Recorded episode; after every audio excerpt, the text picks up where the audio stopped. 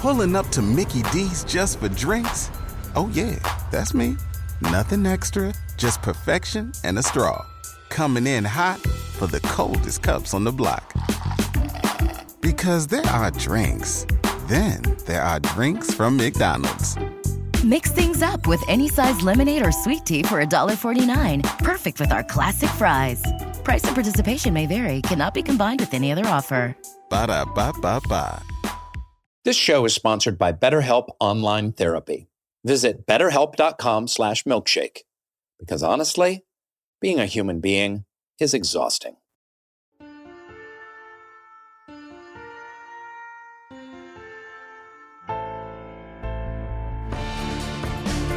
Welcome to Metaphysical Milkshake, the show where we go deep, we get weird, and we search for the meaning of life along the way. Presented by Cast Media and Soul Pancake.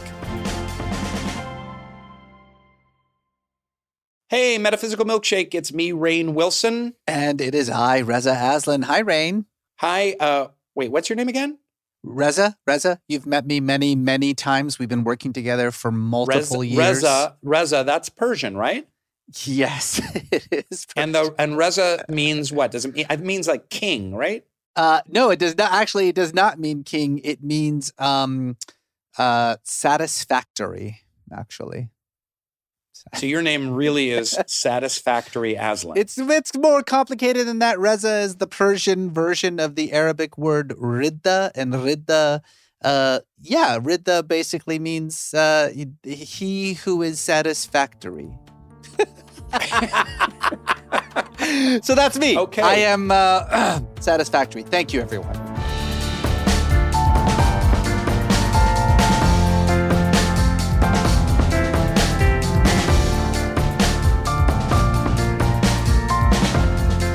So you, Satisfactory Aslan, um, you ever uh, played football? You ever uh, uh, bullied someone and beat the crap out of them? Uh, you you've seen me, right? Like you you've seen my Yeah. physical form. You're like four foot eleven. Hold on now. First of all, I'm five foot eight, as my license uh, says, though probably more like five foot six. You and Tom Cruise are five foot eight. Honestly, I was probably like 97 pounds in height. No, I never bullied anyone. Okay, good. I just wanted to make sure it wasn't you because uh, this next episode, you conveniently couldn't be there. And so I interviewed my good friend, the artist, the rabble rouser, the author, the TV host, the larger than life personality, Mr. David Choe. David Choe, And he was bullied by a kid named Reza and the Persian mafia at the Beverly Hills High School. But I just wanted to make sure it wasn't you. But um, it wasn't me. anyway, I want to show you the episode that we recorded, Reza. I'd love to get your thoughts hold on, hold on. Are we Um, talking about the same David Choe, the the with the the the guy with the show on FX called the Choe Show? Yes. The same show that the New York Post calls simultaneously weird and compelling, and yes, cathartic for all those concerned. Uh, yes, this is David Choe, the street artist, um, who, in exchange for painting a mural in Facebook, instead of taking the money, he took the stock option.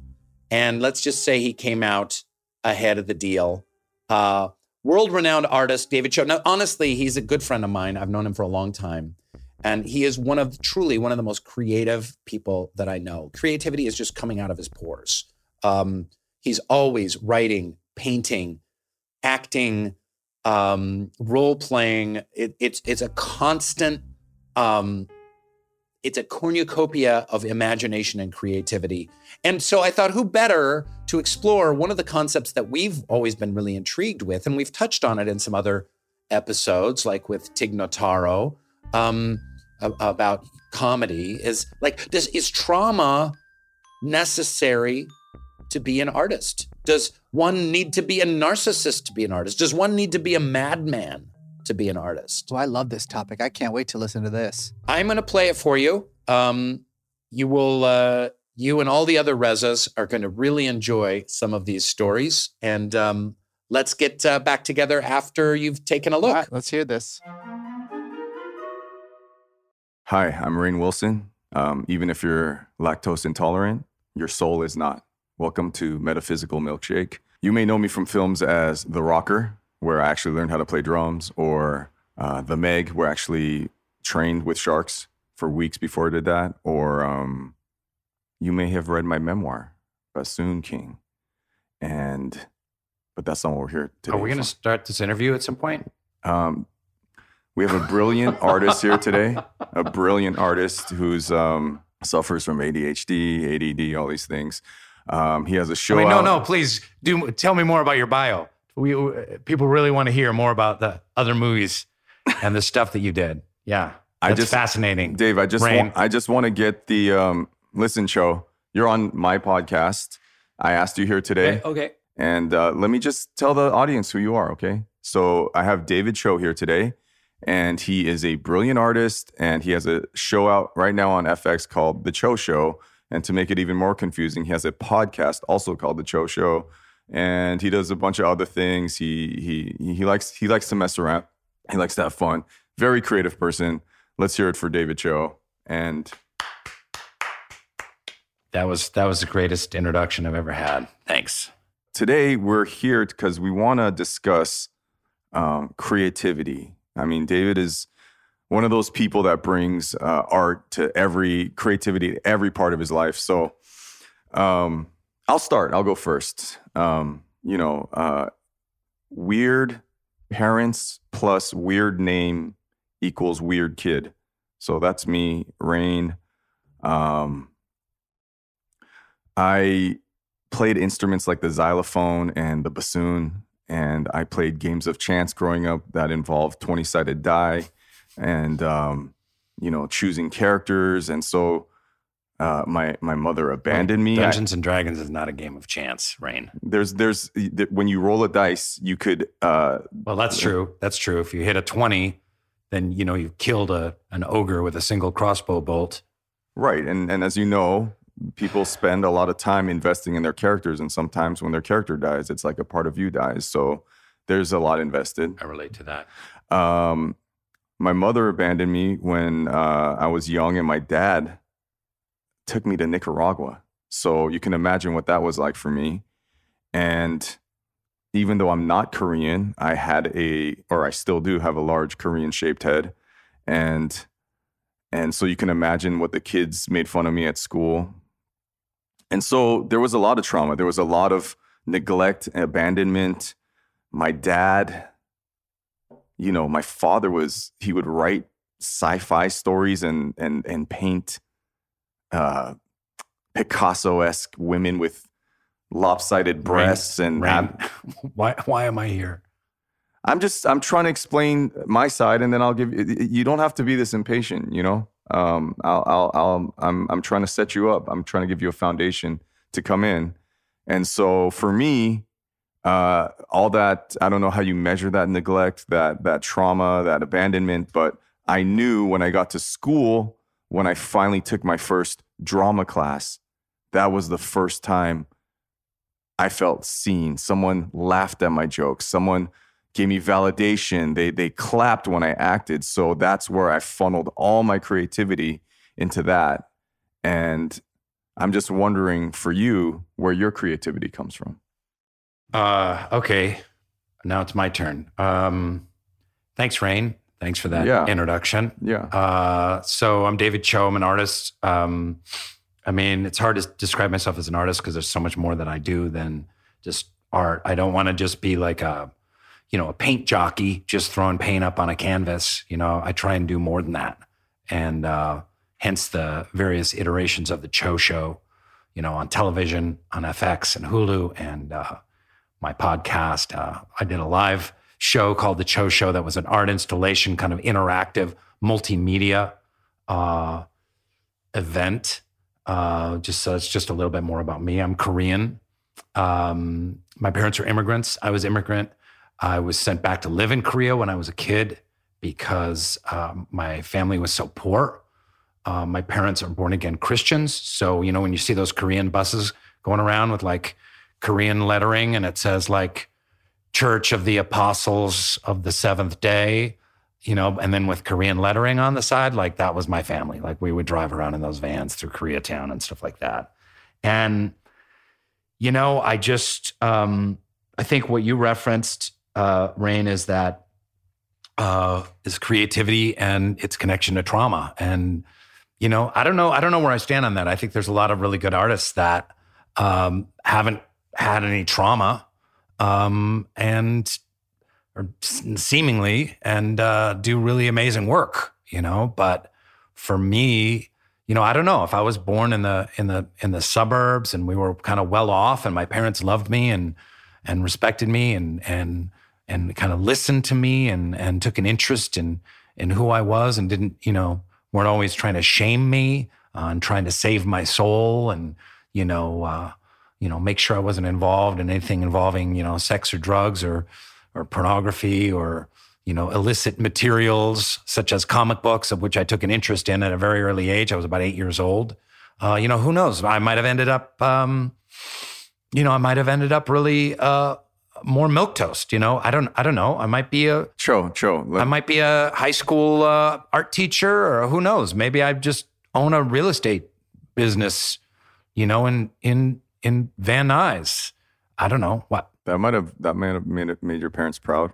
Um, They'd Well- probably be more proud of me if I owned a real estate business than being a successful uh, artist. deeply shameful. From what I know of the Korean community, deeply shameful to say you want to pursue. Hey, I'm a- sorry, Rainn. What do you know about the Korean community? I, I, I mean, I, there, I think that's crossing I, a I- I line. don't, I don't, I don't think you know too much about my faith, but there is a, it's Baha'i, and there's actually a lot of Koreans that believe in Baha'i. So I actually know a lot of Koreans. There's get- Korean Baha'is? There's Korean Baha'is, and I get asked to speak at their picnics and, and, and events all the time. So I actually know a lot about their culture.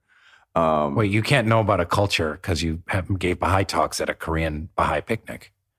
Well, that's that's your opinion as a Korean. All right. And uh, you know, when I first moved to LA, I actually went to Koreatown, so I actually know a lot about Koreans.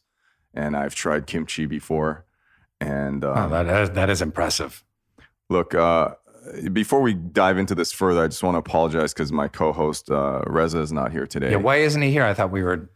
This is Uh, Rainn he was. Reza. I ta- actually called him this morning, and he was he was researching you, and he was really excited to talk to you, and and I actually called you to tell you that, and just what I picked up since we're talking about creativity and trauma is to dive a little deeper. Um, I heard uh, some hesitation in your voice when I said Reza's name, and Everybody in your crew identifies as either Big Mac Burger, McNuggets, or McCrispy Sandwich.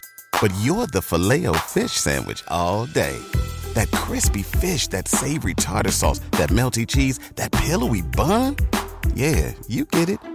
Every time. And if you love the filet of fish, right now you can catch two of the classics you love for just $6. Limited time only. Price and participation may vary. Cannot be combined with any other offer. Single item at regular price. Ba-da-ba-ba-ba. It is Ryan here, and I have a question for you. What do you do when you win? Like, are you a fist pumper? A woohooer, a hand clapper, a high fiver. I kind of like the high five, but if you want to hone in on those winning moves, check out Chumba Casino. At chumbacasino.com, choose from hundreds of social casino style games for your chance to redeem serious cash prizes. There are new game releases weekly, plus free daily bonuses. So don't wait. Start having the most fun ever at chumbacasino.com. No purchase necessary. VGW Group. Void were prohibited by law. See terms and conditions. 18 plus. you know Reza, PP, PM, Marajende Khoshkesh Tokmasad. That's uh, Persian power, Persian mafia. Um, represent. You went to a school with lots of Persians, Yeah, and um, Beverly Hills High School. and yeah, and We lived in the slums of Beverly Hills. Don't get me wrong. We're mostly from Koreatown, but for a few years I was there. Yeah, Mhm. and lots of Rezas there. that's where I lost my virginity. That's actually um, that's what I remember you telling me, and uh, a lot of Rezas, a very common name, and freshman year of high school, the Reza that was the all star quarterback of the varsity team, I didn't know Persians played football. Yeah, um, th- pummeled you almost to an inch of your life. how do you know this You about just told me, me, you- David you, Choe? just told me on the phone today. when I- wow. So, um, uh, two black eyes, internal bleeding, broken nose, um, absolute humiliation. Wow. Uh, one of the biggest traumas in your life, in front of thousands of kids. Thousands? thou- well, it's a humongous high school, uh, and it was on the front lawn. And so when I told you that Reza's not feeling well, and he's not going to make it today, I, I, I, I felt some relief because Mm. that word is very triggering for you, Yeah. or that's what I picked up. So, Yeah. um, Well, this has been part of my process is kind of learning about triggers. And, um, you know, I've talked about it before on a lot of different podcasts. I was on Joe Rogan, Rich Roll, you know, many, many others. And, uh, you know, I've talked a lot about, you know, kind of getting sober and getting therapy and dealing with my uh, sexual abuse that happened to me when I was younger and uh, the trauma that I've undergone. So, this is part of it you know these things these real trauma i believe what i've learned through the therapeutic process trauma lives in your body you know and um uh so i hear the word reza and uh, literally like if a if a doctor had you know a, a pulsometer on me like my heart rate would go up a little bit my blood pressure would go up a little bit mhm. um because that was so it wasn't and it wasn't the pain Mm. you know, it was the humiliation. It was like, Mm. oh, you were the little Korean kid who got the shit beat out of you by Mm. Reza, the quarterback. And, um, you know, I never lived it down. I mean, it was years later, kids at, at Beverly Hills High School would be like, uh, oh, Reza, or they'd make a Persian joke or something like that. So, you know, this, I'm not saying that I'm racist against Persians. I'm just saying that there's a You're lot of just racist against the name Reza. Yeah, I'm kind of racist against names. You know, someone earlier was saying that Tyler's editing, you know, the uh this episode and um and I was like, I hate that name Tyler. I immediately disliked Tyler hmm um I heard you say that. because it just sounds like an entitled little millennial white kid. Ladies and gentlemen of the Metaphysical Milkshakes, this podcast is sponsored by BetterHelp. Is there something interfering with your happiness or something that's preventing you from achieving your goals? Why, yes. As a matter of fact, Rainn, there is. I've uh you know, lately I've been I've been dealing with uh, some anxiety, this weird weird anxiety that comes out of nowhere in the middle of the night. Uh and uh I think I probably need to start seeing someone about it. Why not try BetterHelp? Because BetterHelp will assess your needs and match you with your own licensed professional therapist, and you can start communicating in under 48 hours. BetterHelp is not a crisis line, it's not self help, it's professional counseling done securely online. That's right. The service is available for clients worldwide. You can log into your account anytime and send a message to your counselor, and you'll get a timely and thoughtful response. BetterHelp is committed to facilitating great therapeutic matches so they make it easy and free to change counselors if and when needed. It's also more affordable than traditional offline counseling, and there is also financial aid available. BetterHelp wants you to start living a happier life today. So visit their website, read the testimonials that are posted daily, visit betterhelp.com slash milkshake. That's better H-E-L-P. And join the over 1 million people who have taken charge of their mental health with the help of an experienced professional. In fact, so many people have been using BetterHelp that they're now recruiting additional counselors in all 50 states. So don't forget the special offer for Metaphysical Milkshake listeners. You can get 10% off your entire first month at betterhelp.com slash milkshake. BetterHelp.com slash milkshake. What was I talking about? And you know, there's so I, this is I'm in I'm in a process. Hold on a second. I'm in a process, a multi-year process of untangling, unpacking these traumas and these triggers to try and figure out what makes me tick. Because for many, many years, these traumas owned me. The shame around the traumas owned me. They drove my behavior. I did a lot of stuff that I'm really not proud of. And so I'm trying to unpack all of that. So even this opportunity to just come up against the name Reza allows me to air that out and mm-hmm. say, I have resentment against this kid. This was humiliating. I, you know, even right now, I feel really I get I can feel 15 year old David and what that felt like. A broken tooth, blood running down my face, laughter of the kids. And once again, I am told the story of you're a failure. You're a piece of shit. No one cares about you. You're contemptible. You're hated. You'll never fit in.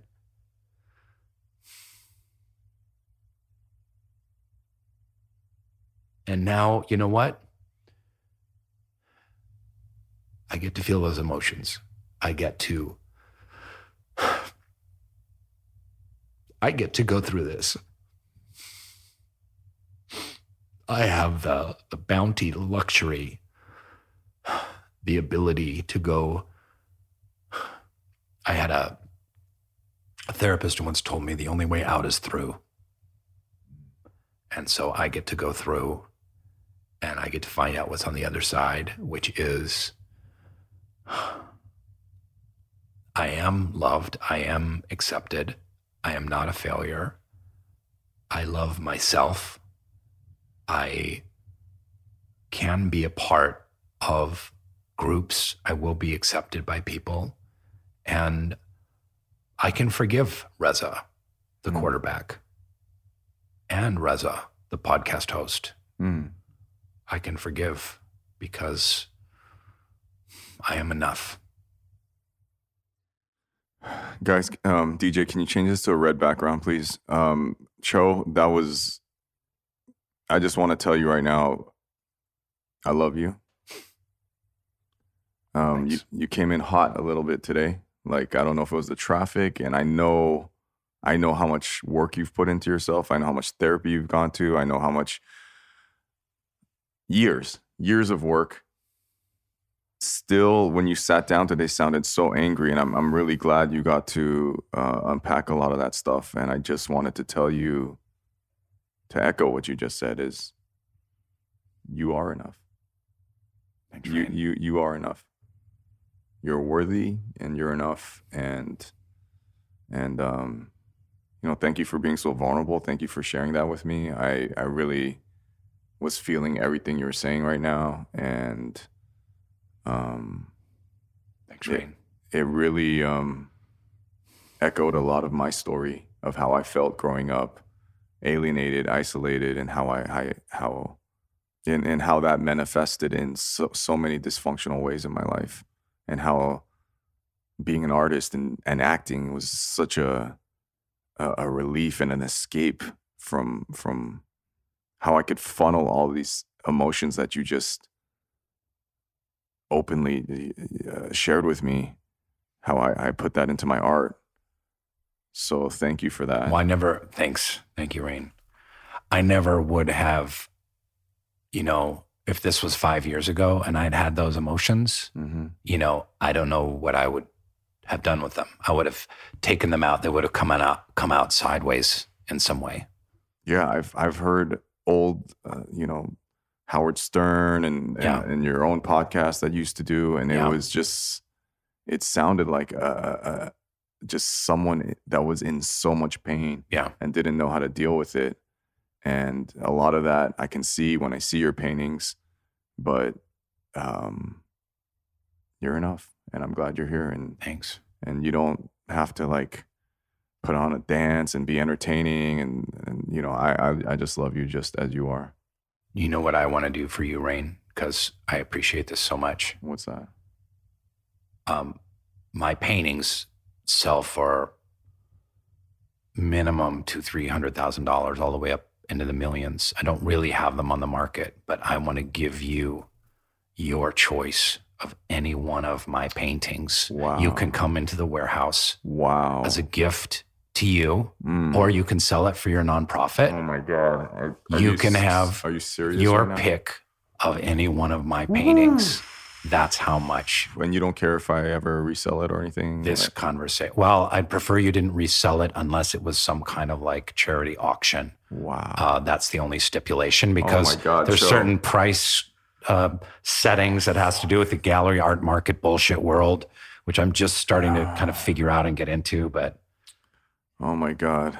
I I mean that's so generous. Thank you so much. I've, Yeah. I've I never thought I would own a show and I know you don't sell your art so uh, wow. Th- Jesus. Yeah. Wow. Thank you. Um um I'd like to accept I would actually I would love to accept because you're my friend and, Mhm. and your art means so much to me. Mm-hmm. But um, and this is my own work I need to do. Um, there's too much of your art that reminds me of my father's art, so I can't hang it in my house. So I'm gonna have to respectfully decline. Nah, I think you're gonna have to. Yeah, you're gonna have to take one of those paintings. nah, you just yeah, you're gonna have to get over that. So we can get some therapy together, All right, and I'll we go. can. I'll go see. I'll go see Bruce and and scene and scene and red, red, red light. Hit that. Sh- oh, Yellow. yellow, Okay. purple, pink.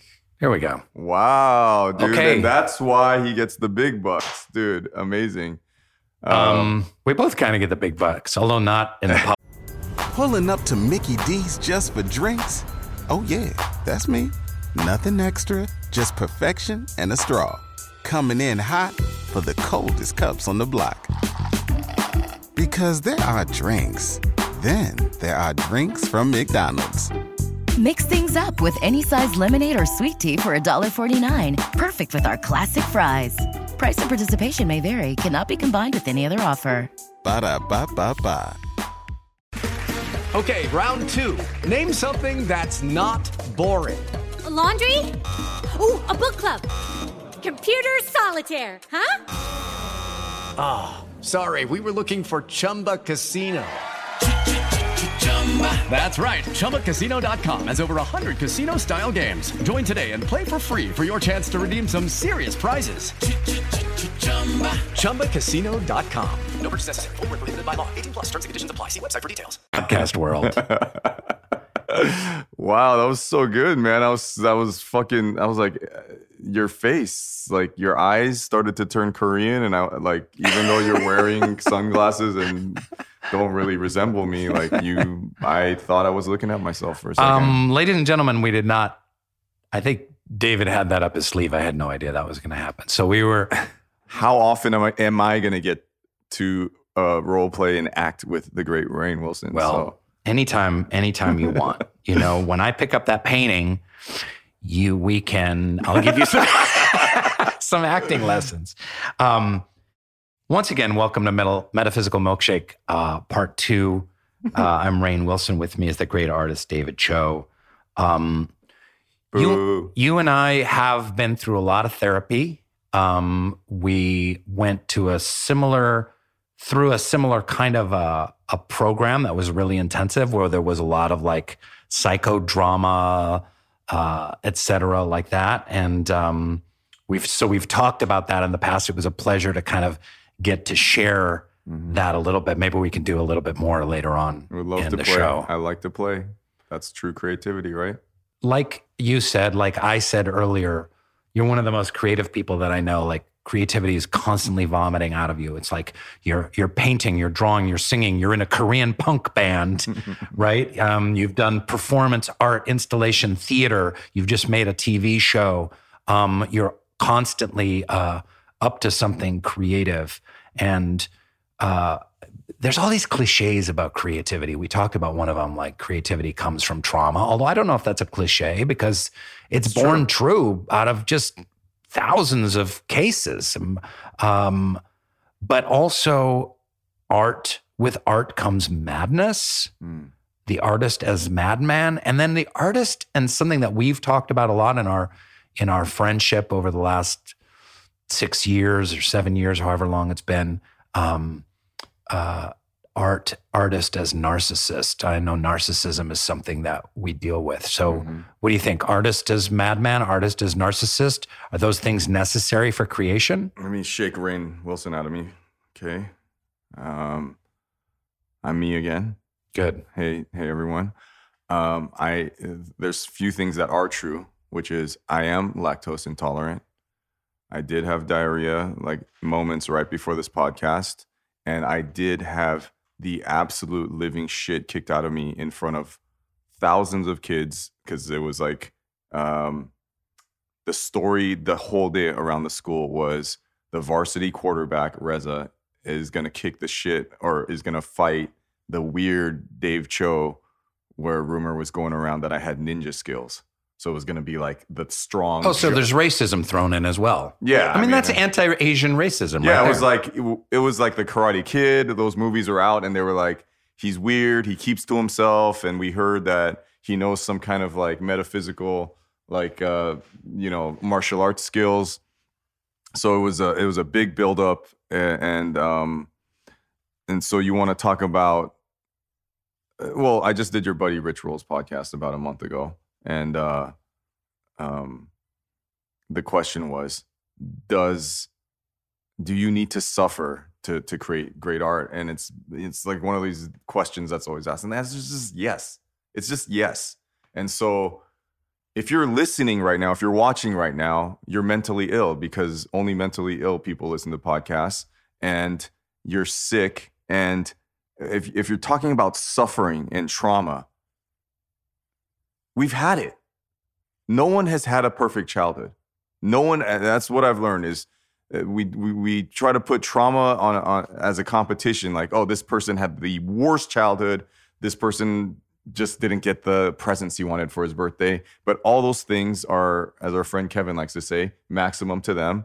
And so no one had a perfect childhood. Everyone's been traumatized in their own way. So does it does it take trauma to create something? Yes. But the the thing is you've already had it right like i'm I, I I got stuck in a cycle where I'm like, I got the living shit kicked out of me by this guy Reza, and I hated you. You hit it on the mark. I hated how that made me feel. The Mhm. black eyes healed, the nose healed, the the pain, it, it, it sucked, and then it went away. The the shame, the humiliation lasted forever, and from that, I will never ever make another human being make me feel like that again, ever.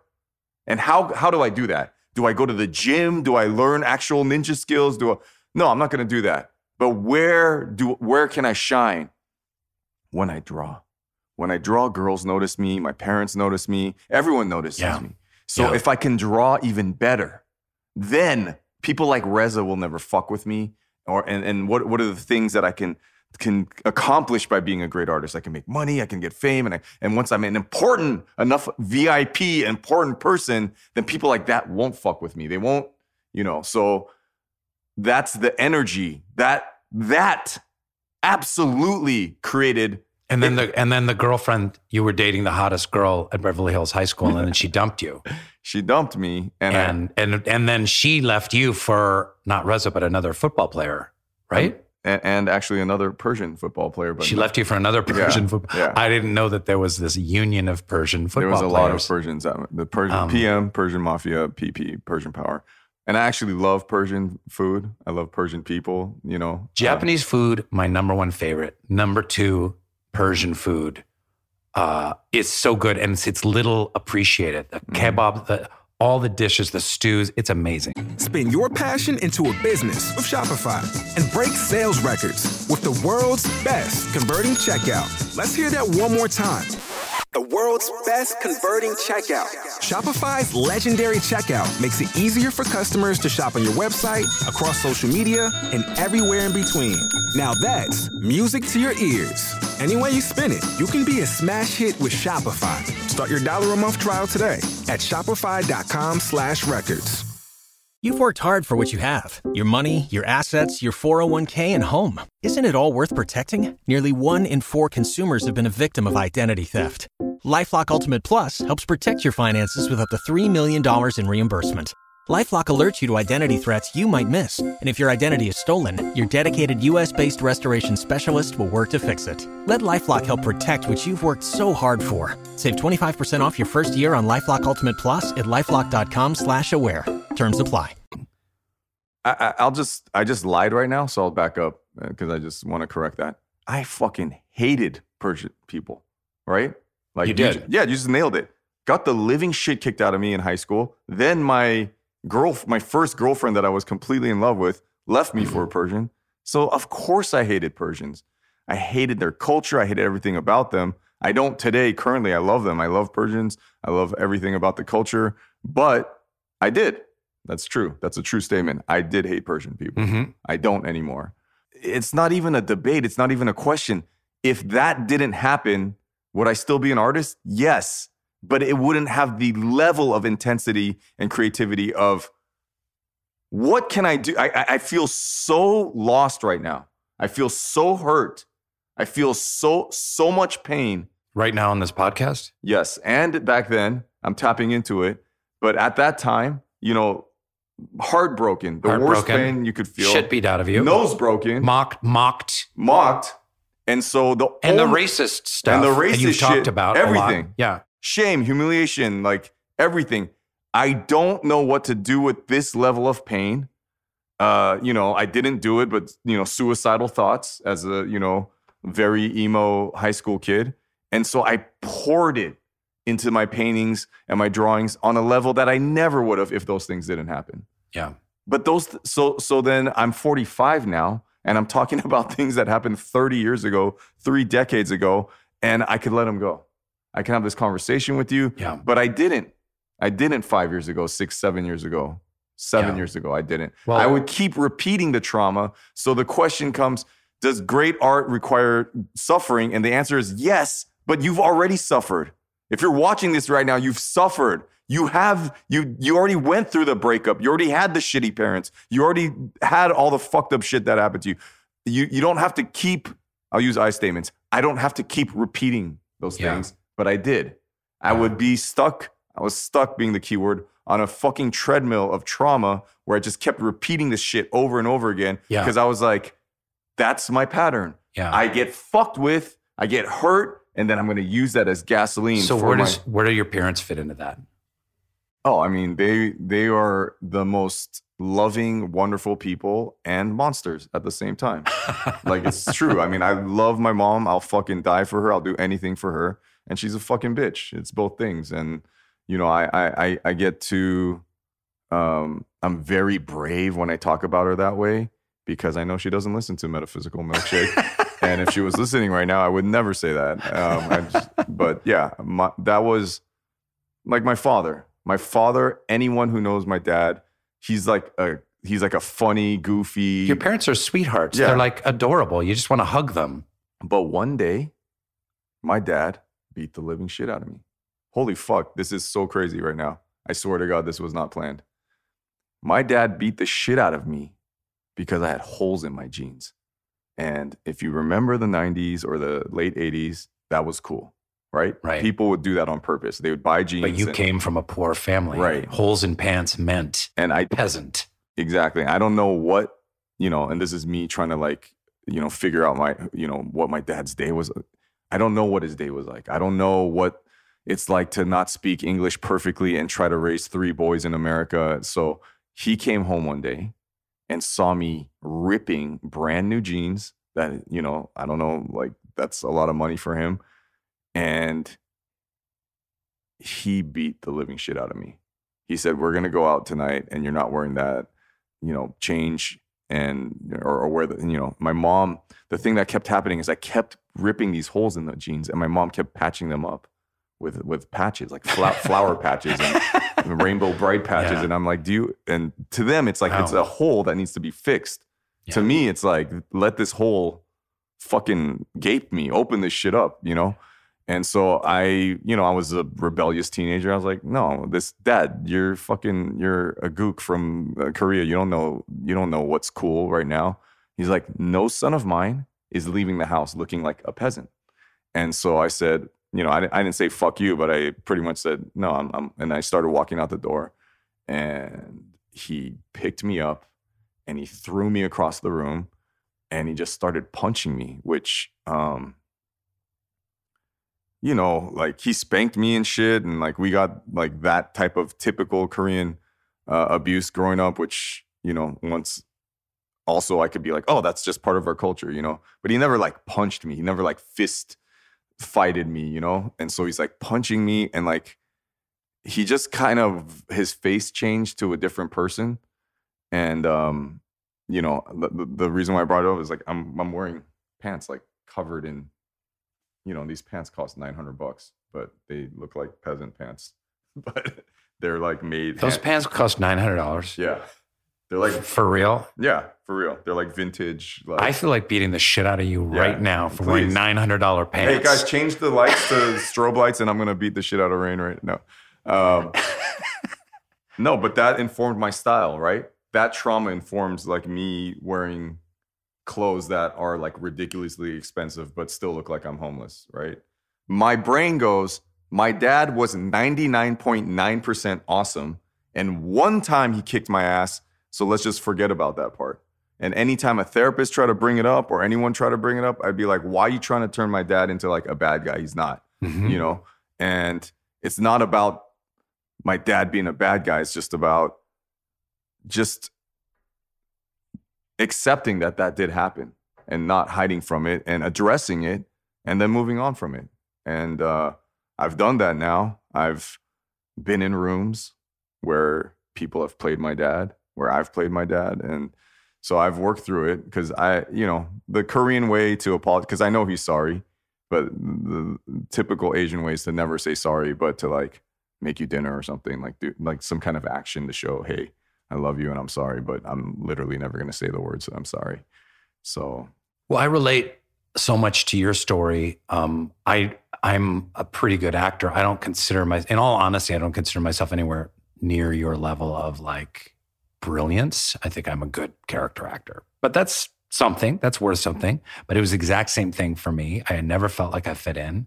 I always felt I had the shit beat out of me in junior high school several times.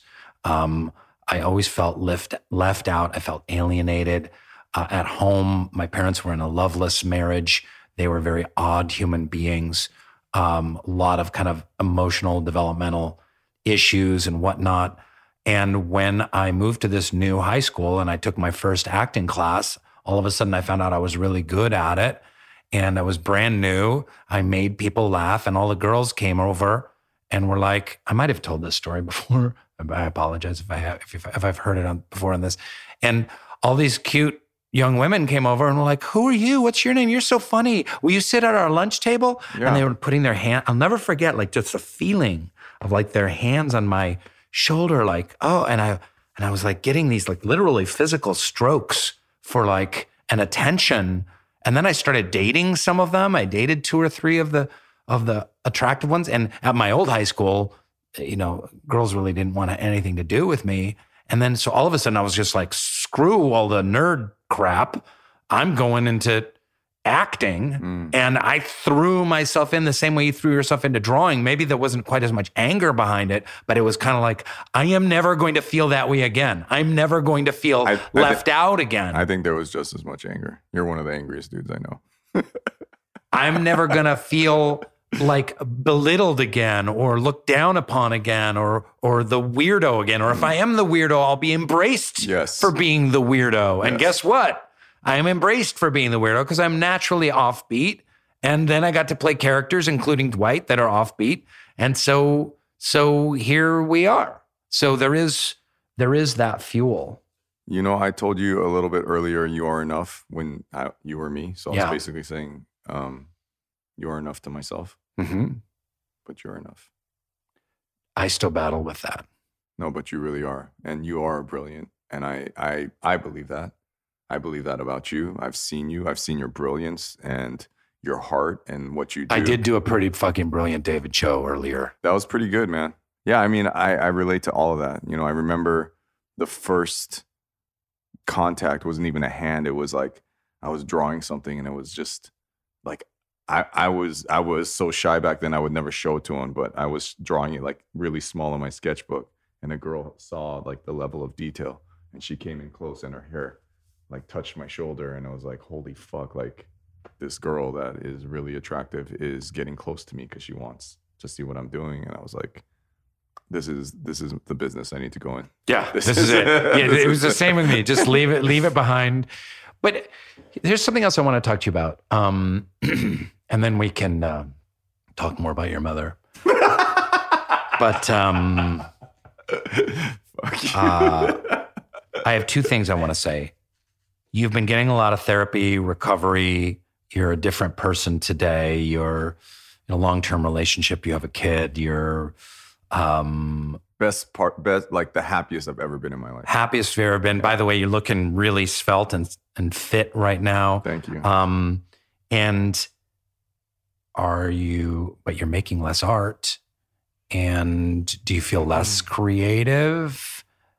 Do you feel like if you know New York City said, "Hey, we want you to do a mural in the middle of Times Square," like could you go kick ass? Could you, you know, can you can you find, can you tap into that creative vein? So being balanced in your life right now. part of um, one of the programs in GA, Gamblers Anonymous program, because I'm a severe gambling addict, and one of the things that I learned as a gambler is you got to get out while you're ahead, right? And so um, there's a there's they a, teach that at Gamblers Anonymous. I don't know that they teach I don't that think at they- they don't teach that, but that's like, what- hi, I've just mortgaged my home, and, No, no, no. and my wife has kicked me out of the house. Like, hey, They- buddy, you got to get out while you're at. They don't teach You got to know when to hold them and know when to fold them, buddy. Yeah, it's in the pamphlets. They don't teach it, but that I learned that as a gambler, and I try to apply that to all. There's something. I'm 45 years old, and uh, no disrespect to the old school heads out there, but there's something sad to me about a 45 year old graffiti artist. So, I, could I do a giant mural in New York Times? I, I first of all, I care about my health. I want to live long. Uh, spray painting, doing murals is some of the most toxic paint in the. You know, like I have smoker's lungs, and I've never smoked a cigarette in my life Mhm. just from the aerosol. And I I paint mostly. In, You might as well start smoking. I mean, Might as you well. got the lungs for it. So I paint mostly in watercolors, and um, you know, when you were doing this brilliant job playing me earlier, you you know you got a few details wrong, but you had tapped directly into. I, I felt you, man. I was I was there. I was feeling it all again. So with me being at the best, like in my opinion, the best I've ever felt. I'm the happiest I've ever been. The the this is the best part of my life right now. There is a narrative that just screams, so your art must be shitty then. Because you don't got that thing. You don't Mm. got that mm, to like, you have no part of you that needs to prove your because you know why? Because you're enough. You don't need to show off. You don't need to do the every fucking hair on that portrait. You could just and abstract it in, you know, like so that that that's a narrative. But the truth is, like I was saying, does you know great art require suffering? I've already suffered. You've already suffered. So just like the way you did right there, I can tap into it. You get it. You can get into. I that. can tap Oh, into it great. at any time. I don't have That's to a great angry. answer. I could just tap into it and and you know, I just talked to Steve-O on his podcast and I and I've had a similar question where where you guys almost get offended where when I go, have you ever done a great, you know, in Steve-O's case, a stunt or acted or or in my case, a painting where it was just for you, where it wasn't for an audience, where it wasn't need to be validated. I by- struggle with that. and, and the answer is like in Steve-O's case, he was almost like, "Fuck you!" Like, why would you even ask me that? Of course, it does. It's like it didn't even happen if no one saw it. And I'm, if I'm really, and and the thing is, if you see me on a hike, I hike a lot. I'm literally saying out loud, "I'm enough" while I'm hiking. That's like kind of like I'm like I'm enough. I'm enough. And and and then I start to really believe it because the first time I said it, or the first time you said it to me, or someone else said it to me, I didn't believe it, and I still struggle with it. But if it is true that it's enough, then it is actually the most creative time in my life because I have thousands of drawings, thousands that no one's ever seen, and I do them just for with my with my baby and uh, like like if I'm playing with her, I go, okay, I could just dial it in right now, read her a book, do you know, just do normal dad shit, or I can just create a fucking insane magical world for right now, audience of one, right? But that takes time. It's gonna take hours. I'm gonna have to make this costume, and it's like, oh, I should film it, or you know, I should, you know, my brain goes into like my mom, Jane Choe, marketing, like, oh, then I should make a children's book and monetize it, you know, and I go, I can't. I got to get over myself and go. This is something that's just for me and my family oh fuck but it's, people should see it and it's going to get so many views and it can make money. And but in my in my opinion it's the most creative i've been. It's just it's not for an audience. It's not for everybody. But I, w- I would couldn't one argue like if you're Yo-Yo Ma and you're the most brilliant cellist and creating and you're creating a symphony in your closet, right? And you're creating the most beautiful music you've ever created in your life, and you're like, and you're creating all this incredible music. Don't you also have an obligation to share that beauty with someone whose heart might be touched by it and it might affect their life and change them in some way? You are enough. You are enough. This is what you just said right now is what I also struggle with is when you say that, my ego, my narcissism goes, absolutely, dude. So I should spend more time trying to get it out to the people. And that's why I struggle with how much TV. But don't you? show- Well, no, isn't what you what you struggle with, what we struggle with, balance. So you're doing this art. There is for no your balance. child. There is no balance. That is, in my opinion, there's no balance. People go, oh, you know, they hear your problems, they hear about life, and they go, hey, you know what you need in your life? You need to just balance, like, you know, have a few vegan meals, and you know, you can eat one cheat meal. a day," You know, the people that I hang out with, or I, I I'll say I statements again. I've never had balance. When I'm in, I'm in, and it's something I've tried. I've taken classes. I've read books of like, how do I balance? It's like, Eh, and maybe I'm not there yet, or maybe I haven't ha- met the person that can do it properly yet. Like, Yeah, but you uh, like you talking about like Gabor- veganism. Uh, you you went all in on veganism because really. you got a bad report from your doctor, so you went vegan for several months, and then you gave up on veganism, and then you were just eating cheeseburgers for months. Well, that, that's what I'm saying. There's no balance, right? And so you have people that touch people's lives, like, and and I, I've never met Gabor Mate, but I know you talked to him. Like a guy like that who's just full of empathy and wisdom, and he can touch and change people's lives. And you're like, oh, like, but is he healthy?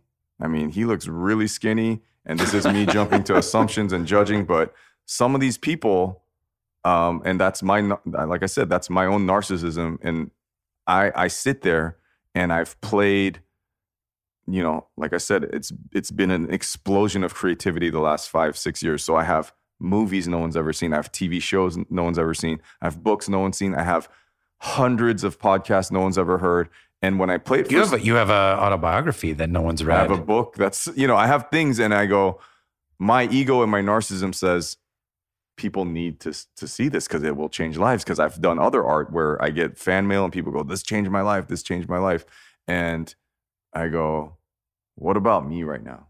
Is it selfish? Is it narcissistic to be like, I don't want to go into marketing, branding, promo mode right now. I just want to, like, I did the work one day it'll be out in the world one day maybe when i'm more or or, or maybe i'll just put it out when i die or uh, wh- what about just me getting healthy and spending time with my family and that's what i'm doing Well, right no now one no one can deny you that. But I would say, and I want to lead to the next question, and then we can uh, uh, go to the next section. Um, and that is, um, you know, let's say there's a, some kind of great creative force, spirit, cosmic spirit in the universe. Mm-hmm. And this great creative force wants us to be less self involved and more giving to others. So less selfish, less me oriented, which is kind of the modern disease. It's me, me, me, me. But, you know, like on the airplane, they, you know, you have to put the oxygen mask on your own face first before you put the oxygen mask on someone else, that frequently used analogy. So you have to get better so that you can serve others. But then the goal would be to use your art to make to enrich other people's lives. So it's not about you. It's about it's about others. Not a, and but it's not narcissism either because it's not about the glory. It's not about the fame. Like how does this reflect on me? It's got to be given in that pure spirit of giving. And you said, and part two of that is you had a quote: "Creativity is God. When I am creating, that's me praying." And that is very similar um, to a quote from the Baha'i faith, which is that art is the same as prayer. That one, when one puts the paintbrush to the paper, it is, is it is the same thing as kneeling in the temple. There's a, a Are- central so- quote from the Baha'i faith. So, so are there korean baha'i there's I, I've I know a couple of maybe i'll be the maybe i'll be the first one um i like that quote Um, I'll say So, so those are the two things. Like, pres- let's presuppose the existence of some kind of higher power. That higher power wants us to give back, and also is art divine? Is that where you find your connection to the higher power in the in the act of it itself? Is there a sacredness there, a divinity, absolutely to me a art transcendence? Absolutely uh, to me art can transcend it and it is definitely sacred um but to um I'll plug my own show right now. I have a show on Hulu right now called The Choe Show and um I believe that is the act of me being creative and giving back and it's only 4 episodes, which actually it isn't. It's you know, I've interviewed uh, over a thousand people in the last seven years. So there's way more than four episodes. But because shame is such a powerful drug in our in our culture and people use it in different ways. Some people run to it, some people run away from it. Um, people that I interview, they opened up, they shared their, their souls and immediately regretted it and they said, "I can't have this out. I can't have the world see this Yeah, this." you had a number of people who recorded with you, signed releases, Thank you for not being one of the people that pulled hours in front of cameras, bared Years. their souls, and then were like, "Oh fuck no." Yeah. So, um, so there's a, a bit of, and, and the reason, and the thing is, I do it so openly all the time, and I'm so used to it that I don't think about it. And you know, I, I can, I, I've spent enough time with these issues where I can talk openly about my sexual abuse, uh, all the abuses, the spiritual abuse, the religious abuse, and all these things that happen to me um, in a way where I can talk about it and I and I get strength from it.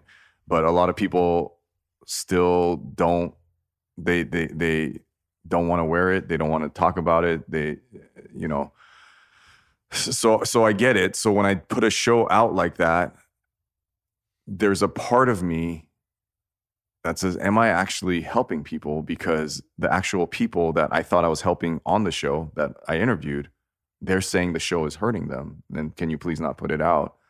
But you're helping that audience that's seen the show. People love the show. Right. So they the- write to you. They talk about this was I needed to hear this. Well, that goes back to the narcissism and like kind of the martyrdom. It's like I'm going to sacrifice myself and like the the way people uh, see me and all all the guests on my show so that it can help all these people. And there's something that I'm still trying to figure out about that uh, uh, about you know basically going to uh, all your last questions of the creativity's done. The show's done, right? Like it took me more work to get the show on TV than to actually make the show. And the show, you know, it has like over 40,000 hand-drawn animation. Like it's it's it's a lot of work. And and yet it was more work to get it on TV. And uh, we live in a weird culture right now where you know, I'll hang out with you, I'll hang out with other creative people, and it, it will be present with each other. I'm with you. I mean, I, I get that we're, we're recording this right now, but you know, outside of this, we'll be together, and something amazing. Someone will do something funny, or someone will sing a song, and that feeling of someone's being creative right now, someone's talking to God right now. Can it just be that, or do we have to put it up on social media? And that's the fight. It's like, man, something amazing's happening right now. I got to share it with the world because I'm enjoying it, so everyone else should enjoy it. And and I struggle with that. And you know, part of that now is I have a child safe phone, and and I block myself from that. So I, I'm saying about the balance earlier. It hasn't existed for me yet, but I'm still working on it. And for me, who is from a family with tons of uh, religious abuse and spiritual abuse. I'd never heard those terms before. I'd only heard sexual abuse, physical abuse, verbal, mental Sure. abuse. And I and I grew up in a family that like that. I Mhm. was I, I thought sometimes I was Satan. I some- sometimes I thought I was going to burn in hell. And it's it's it's um it's insane when we go to like the treatment centers that we Did your family tell you that you were going to burn in hell? yeah, I mean that's very clear in the Christian religion. If you do not accept Jesus Christ as your personal Lord and Savior, you will go But to did, did your mom tell you that? Uh, yes, yes, in a very nice way, but that was still the message. I remember Joey, who was Jewish, my best friend growing up, coming over, and um, and you know, I'd, I'd like to, you know, put my mom on the spot, so she'd be cooking dinner for us, and I'm like, "Mom, Joey's Jewish. Is he gonna burn in hell?" And she's like, "Absolutely. You want some? You want some kimchi jjigae with that?" Like, she, you know, she's just that person. So she would deliver the message, you know, with a little song and dance, but it was still, yeah, you're gonna smell the brimstone, like it's happening. Mm-hmm. So I grew up with these kinds of things, and then I end up in like these treatment centers. In my mind, I judge before I get there. I'm like, man, there's gonna be some really fucked up people there, like suicidal drug addicts. And I get there, and all those people are there, and you hear their stories of sexual abuse, physical abuse, Mm. and at the end, and you know, I keep saying trauma is not not a competition, but then I'm like, why is there so many Hasidic Jews here? Why is there so many Mormons here? Why is there so many, you know, you know, like strict religious? And and you're like, wait, at the at the at the bottom of all this abuse is like this religious abuse. So for someone like me who has all this negative connotations with religion and spirituality, it's very hard to pray. It's very hard to like get in touch with the higher powers and and Mhm. you go, I, I I think I'm spiritual, and then like I'll try to meditate, and just my mind starts thinking about Yeah. pornographic images or something. I can't clear my I, remember, mind. I remember um, the late great director Roger Michell. He just passed away. I got to work with him. He's a terrific uh, film director. Um, we were touring this church in England, and he said, "Oh, so you're a Baha'i?" I was like, "Yeah." What do, what do you? He's like, "You believe in God?" And I was like, "Yeah." And he goes, "W- I said, "What about you?" And he's like, "Oh no, I could never believe in God. You know, um, when I was a kid, I was dragged to church every day. I had to be a choir boy. I had to." you know, practice this and that. I had to be in the church choir and oh, oh God. So I could never believe in God. Mm. And so he had fused these two. Mm. He, this brilliant, Yeah. well read, brilliant guy, Yeah. in those sentences couldn't disassemble. right. I had religious abuse thrown at me growing up. And do I believe in God? Some that of the- those, and those get welded. And I, and I understand why. I Some of it. the smartest, most brilliant people I've ever met are the dumbest people I've ever met in my life. And Mm-hmm. I, you know, I, I, it takes like a team of people for me to keep coming back to get me to figure out like, oh man, this is, I'm bringing a lot of baggage to this thing. And one day I was just going for a walk and I was like, man, I'm having a real hard time. Like, I feel like I'm a spiritual person, but I just can't get there. And it's just, I'm like, man, I live in a city and the humans is like all these people, they're just sad and they have addictions and they have mental illness and and they just can't figure their shit out and this and that. And we just live in this godless world and fucking porn every, you know, and internet and so, you know, it's just like it feels so heavy. And and through all of that, I go, that act of getting on your hands and knees and putting your hands together, it's tough for me. But I'm like, what when I when I see this person who can't sing, but like really try to sing, or someone who designed the, an amazing building with flying buttresses, or someone who who who from the depth of their soul can belt out. Uh, I'm like, oh, that's praying. Like w- w- us, these sad humans that live in this fucking horrible time in the world with all this crazy shit happening what what like what stops that right what crosses and transcends all barriers races is like when fuck you fuck you and then someone like can sing amazing or someone can like Yeah.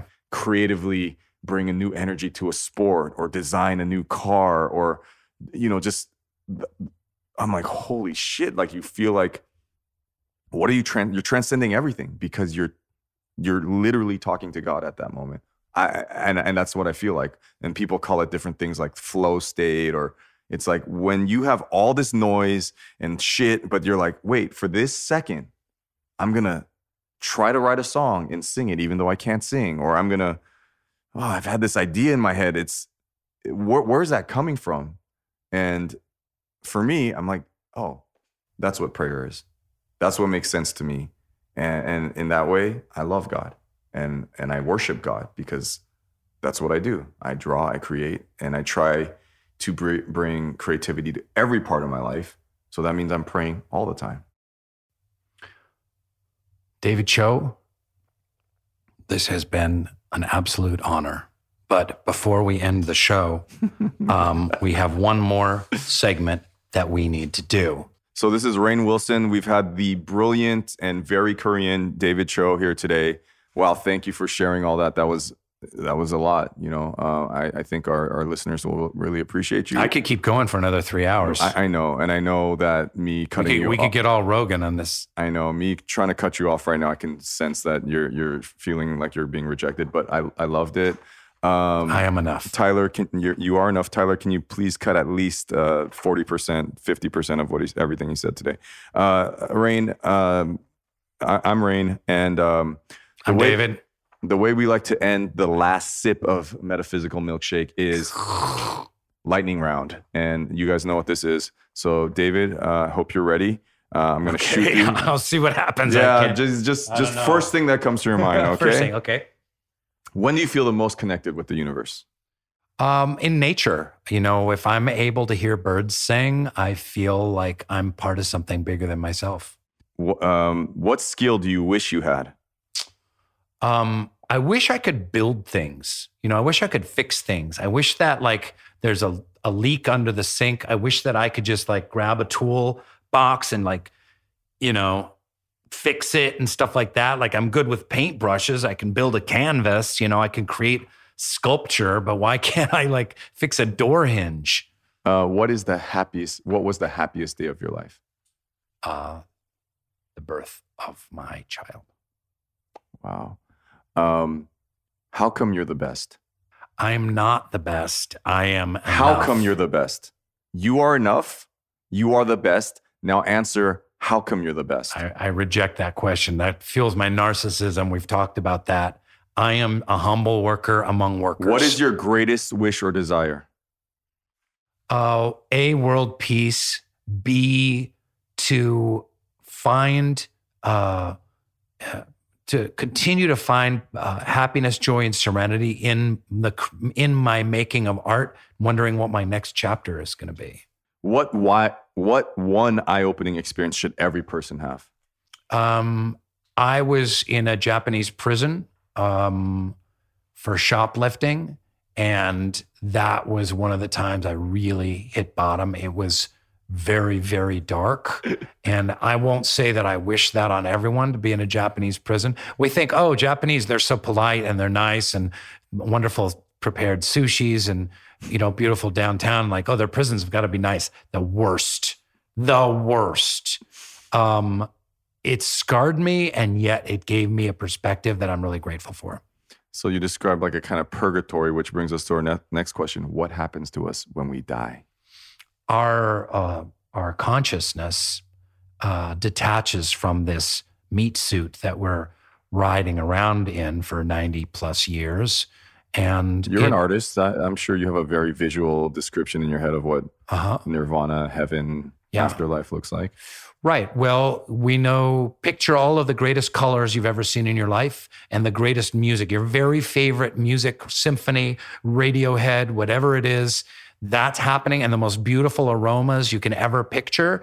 And then, and then know that whatever is in the next plane of existence for our consciousnesses, there's at least seven other layers of perception beyond what I just described. So creep on repeat with like the smell of Not creep. fresh No. uh, comic books. No, no, no. In rainbows. What one tip can you can you give parents that would help their children's happiness? Uh, listen to them. And last question: Is everything going to be okay? No. Wow, Dave, what a way to end the show. See, because I feel like if I was you, Rainn would have said yes, but I'm David Choe. I would say no. You are David Choe, and that is a very David Choe answer. And a real David Choe answer would to be do the opposite of that. So it's yes. Rainn, thanks for having me on your show. It's yes, everything's going to be okay, guys. Yes. Love you, brother. Love you, Rainn. Love you, Choe. You're enough. You're enough.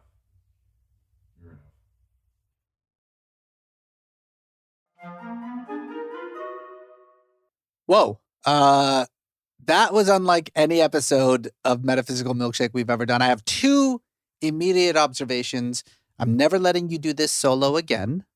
Okay. And now that I think about it, I do remember punching a an Asian kid named David when I was. I'm just kidding. No, it wasn't me. It wasn't me, David. I think he is kind of a better Rainn Wilson than I am. I, I'm not going to disagree with that. I think he could fill in for me and just pretend to be me, and uh, we would not even skip a beat. Hey, maybe like me, him, and all those Facebook uh, stock options can uh, start doing our own little thing. I, I'm I'm up for it, is what I'm trying to say. But to this larger question, I thought it was very very fascinating. This idea of the relationship between trauma and, and creativity. I mean, what what did you think? You've had a lot of trauma in your life, and you are an enormously creative person. I mean, is, is it true then? Is that truly what unlocks creativity? Is trauma? I have worked with many amazing artists that seemingly did not have much trauma as children.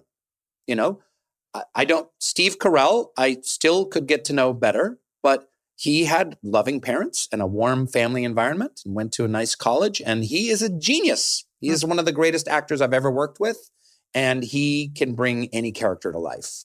Uh, so, you know, the jury is out. But I know for me that if I had been raised with a perhaps a more loving, connected family and a little bit less poverty and maybe a little bit less uh, kind of physical fear uh, in my household, that perhaps I would have just been happy working in a shoe store as an adult and I wouldn't have needed to uh, pursue acting. I did really related, uh, you know, when David and I shared those stories about the girls, you know, he he he he drew art because it got him positive attention from females, and I went into acting because all of a sudden, attractive young girls in high school noticed me because I was funny and I was entertaining in improvisations and in acting class, and so there is that kind of I don't know that that missing gene perhaps in in artists wanting to be noticed, loved, appreciated,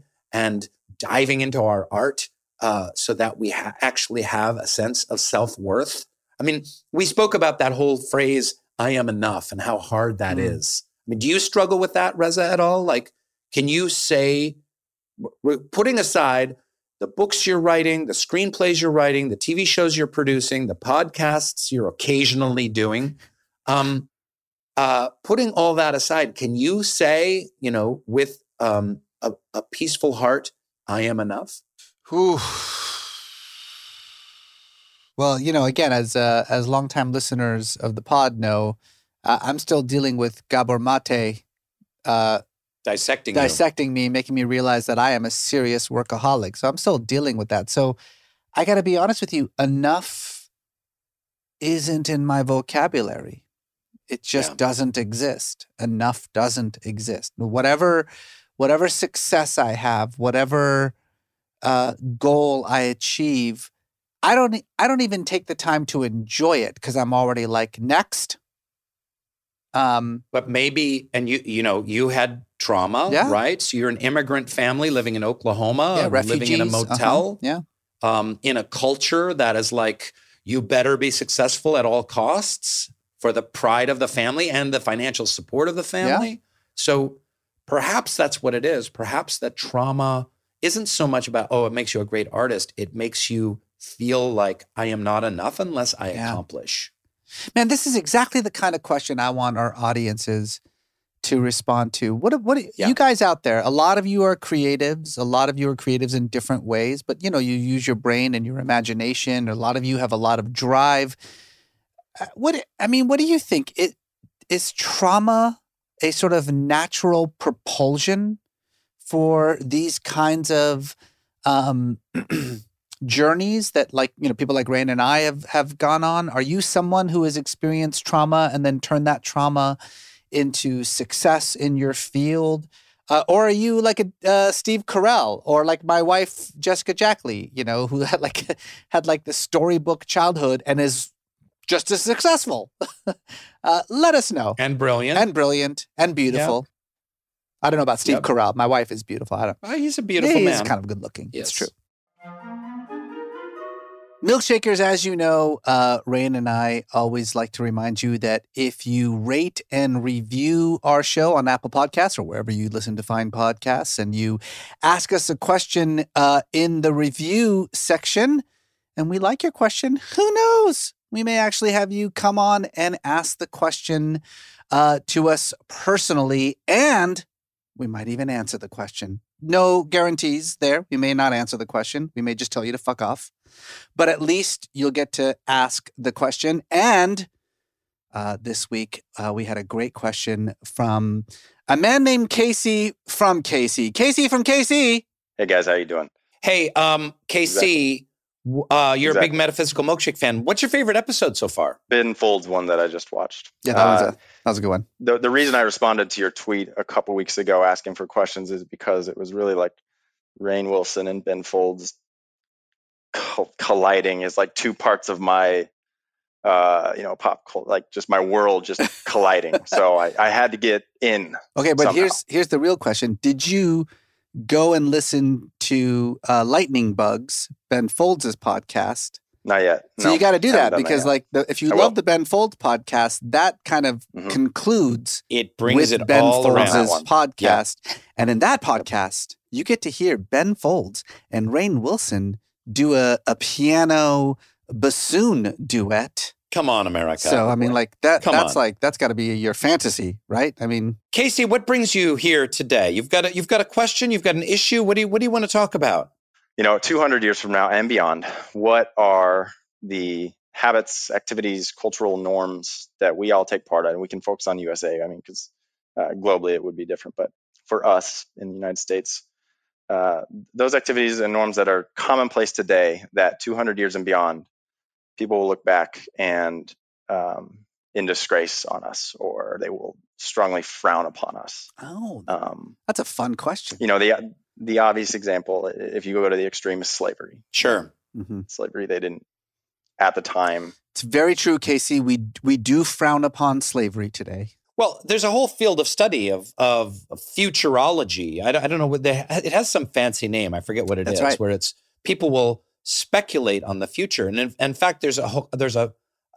I, I wish I had this here. Maybe one of the producers can Google it for me. But there's a conference where every year people get together and they say, "Here's what's going to be happening in the coming years." But I love the idea that you're going 200 years into the future. Mhm. Because it's kind of a specific number it can you know no, but I like 200. Let's stick with 200 because um, you know, it's kind of the, the founding of our of our country 200 years ago, 200 years from now. Um, it, it makes you think even bigger because you know, we're always thinking 10 years, 20 years from now, what will it be like? 30, 40 years. So 200 years, I can think of a couple of things that are daily habits right now that will people 200 years from now will shake their head in disgust and in- incredible chagrin about. One is driving your your uh, CO2 emitting, exhaust emitting car, carbon monoxide emitting car to a gas station and filling it with 20 to 30 gallons of petroleum fluid, which was, you know, cultivated from organic matter deep within, drilled from the earth, and um, and produced all this in the methane and the making of it. And then we're going to be driving that car with with smoke coming out of our tailpipes, and you know, what is it, 200 million cars in the United States, and all of that exhaust going up into the atmosphere. That is going to be just like. Did, did they understand what we're talking about? It's kind of like when we see nowadays we see trains that used to run on coal, you know, and people riding in the trains and like they're they're covered in the soot from the coal blowing on them. It's kind of the same, like, wow, people used to get around like that. That's that's crazy. Or maybe like those the railroad cars where the two people would would do the bar, you know, like in the silent movies and and push the railroad car along. I think that's one.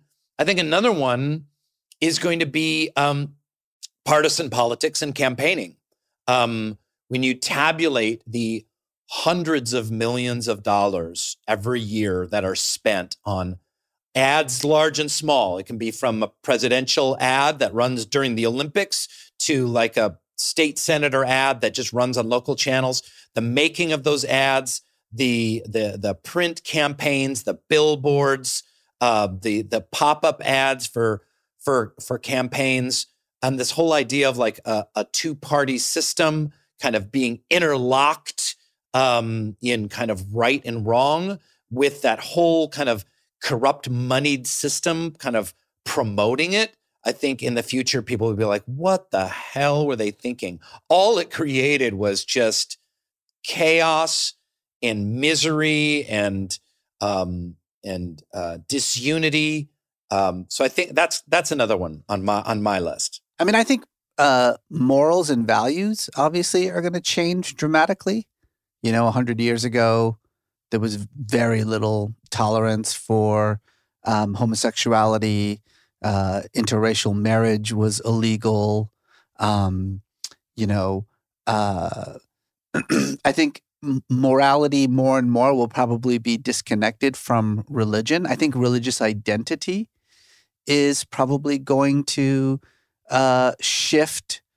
Uh, but I think if I were gonna, if I were to sort of to give one prediction, like one kind of unusual prediction that I feel fairly confident about, but people probably aren't thinking about when they think about these things, is I think that 200 years from now, there will be no such thing as the nation state anymore, which is a weird thing to say. Uh, because, like Rainn said, 200 years ago is kind of, you know, when America started. But I think that the concept of the nation, which is itself a very new idea, it's barely, it's a little bit more than 200 years old, I think will cease to exist. And I think we will have um, reached a level of kind of post nationalism where um, what you will have is a lot of confederations. In other words, most of the world will look like the European Union, right? A bunch of semi independent states that are connected to each other by border and probably share like a single currency, a single economy. Uh, in the case of the European Union, a single birth certificate, you know, and maybe even a single parliament. Uh, I think like there won't be like the United States of America anymore. There'll be sort of like the North American Alliance, you know, uh, the African Central African Alliance, uh, Eastern European uh, Confederation. Um, and I think that's that's probably how we will um, identify ourselves politically 200 years from now. That the that this hardcore concept of like nation and nationality will will look back on it like the way that we look back today on like empires. Like those silly that silly british empire you know? So silly those people. Uh, that's how we'll look at nationality and and and the and the nation. Um I think 200 years from now, English is going to be the universal language um, that everyone uh, around the globe is going to be raised speaking their national language or tribal language or, or, or state language or what have you. Although I agree with Reza that the idea of states is going to be very different 200 years from now. But they're also going to learn English because right now, when you think about it, English is the language of like international travel, um, medical science, um, and so many other uh, sciences. You need um, English to get by. And also, you know, culturally, English is very popular in terms of like rap music and movies and whatnot. And I think humanity will just decide that English is going to be kind of the universal language that everyone is going to speak. Now, I'm not saying this in a kind of like a colonizer kind of English superiority way. I just I kind of mm. see this happening already. There's more English speakers in China than there are in the United States. That's a fact. I think it'll it'll make uh, travel uh, so much better um, for for everyone because even if you grow up speaking English in you know Botswana and you want to travel to Singapore, everyone there will still be speaking English. So it will make it feel like we're all one species on a much, to a much greater degree. I mean, look, this is great news. On the one hand, there will be no such thing as America. On the other hand, all we lazy Americans won't have to pretend to try to learn other languages. So it's it's great for everyone. Casey, what do you what about you? You've got to have some thoughts on this. Yeah, so the one example if we go back to what will make us the villains in 200 years and one that kind of thought of was we buy all these products that we don't know, we don't really think about how they got made, who made them, the conditions under which they were made. They obviously clothing, tech products, won't name anything specific, but uh, I just wonder if in 200 years we'll look back and say, can you can you believe that almost literally everybody in the world perpetuated that uh, and, and, bought these products while uh, you know people were suffering in, in, in these sweatshops across the globe and things like that. That's kind of a dark thing to think about, but kind of an elimination of extremes of wealth and poverty. That this kind of rampant consumerism in the West, where we just buy stuff with the click of a button when there's a couple billion people out there that can't really buy anything. So do you think we'll really be that kind of like spiritually mature in 200 years that that there will be so much less of the haves and the have nots? That's the next thought. Do will these things get better? Will we realize or is all of it just going to get worse? Uh, and I don't know if I have the answer to that. I would I don't know. 200 years from now, uh, I, I, just got back from a climate conference uh, sponsored by TED Talks. And um, 200 years from now, we will have either just finished going through or be in the thick of a climate uh, crisis that is going to be have just world shaking ramifications in terms of species extinction, food chain issues, uh, um, uh, climate uh, refugees.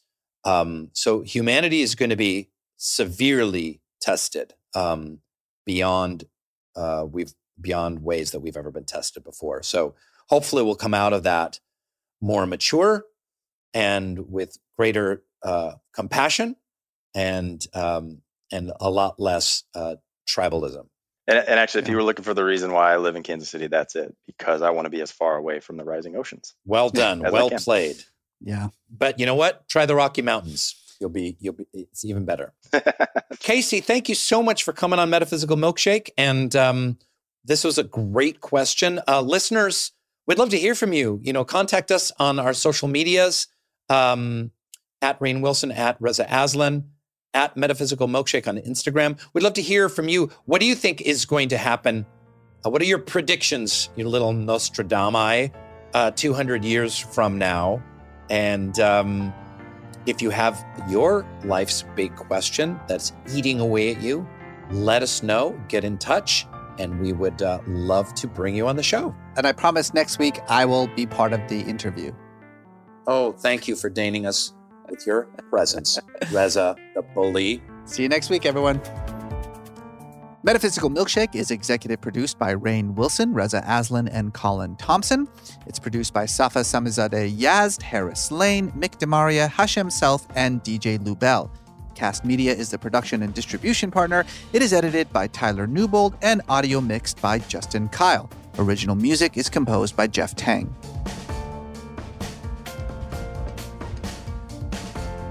I actually really wish Reza was here, so I could role play. He could play like the Reza that beat me up, and then I could like beat him up in here. And yeah, uh, maybe it was good he didn't show up today, or yeah. maybe I could beat him up through a Zoom, Zoom or whatever. Pulling up to Mickey D's just for drinks. Oh yeah, that's me. Nothing extra, just perfection and a straw. Coming in hot for the coldest cups on the block. Because there are drinks then there are drinks from McDonald's. Mix things up with any size lemonade or sweet tea for $1.49. Perfect with our classic fries. Price and participation may vary, cannot be combined with any other offer. Ba da ba ba ba. With the Lucky Land slots, you can get lucky just about anywhere. This is your captain speaking. Uh, we've got clear runway and the weather's fine, but we're just going to circle up here a while and uh, get lucky. No, no, nothing like that. It's just these cash prizes add up quick. So I suggest you sit back, keep your tray table upright, and start getting lucky. Play for free at LuckyLandSlots.com. Are you feeling lucky? No purchase necessary. Void where prohibited by law. 18 plus terms and conditions apply. See website for details.